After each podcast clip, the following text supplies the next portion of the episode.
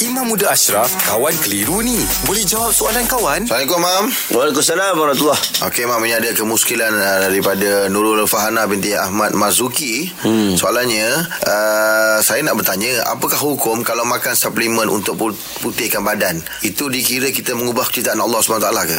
Baik uh, Berkenaan dengan makan suplemen mm. Untuk memutihkan warna kulit kita. Mm. Ataupun kita pakai zat-zat protein-protein tertentu lah Biasanya Maka ulama dia bincang dalam bab suntikan. Tetapi dalam bab makan produk-produk tertentu Maka tidak menjadi kesalahan. Oh. uh, Asalkan bila dia makan itu Bukan sesuatu yang mengubah rupa parasnya terus.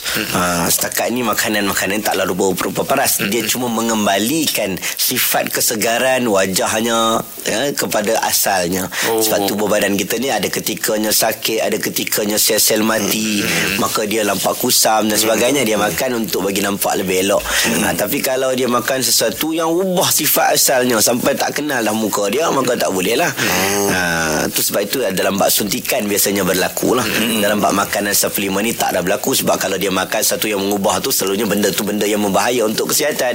Ha, dengan syarat benda kandungan tu tak bahaya kesihatan. Benda tersebut tidak mendatangkan mudarat hmm. untuknya dan tak ada unsur-unsur nilai unsur-unsur haram dalamnya bahan-bahan yang terlarang. Hmm. maka diharuskan. Kalau macam ubat sapu bang? Ubat sapu boleh tak ada masalah sebab dia menyerap masuk dalam. Oh. selagi tidak mengubah sifat asal.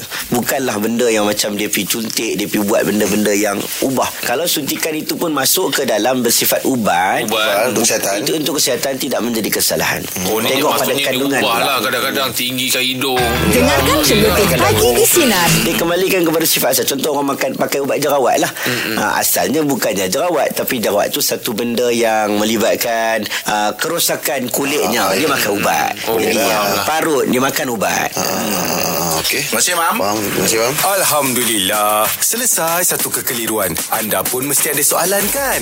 Hantarkan sebarang persoalan dan kekeliruan anda ke Sina.my sekarang. Kawan tanya Ustaz jawab. Dibawakan oleh Telekong Siti Khadijah. Sempena sambutan sedekat Family SK. Jom berbelanja dengan penjimatan menarik di butik SK dan sitikadijah.com. Dari 7 hingga 21 April ini. Siti Khadijah, lambang cinta abadi.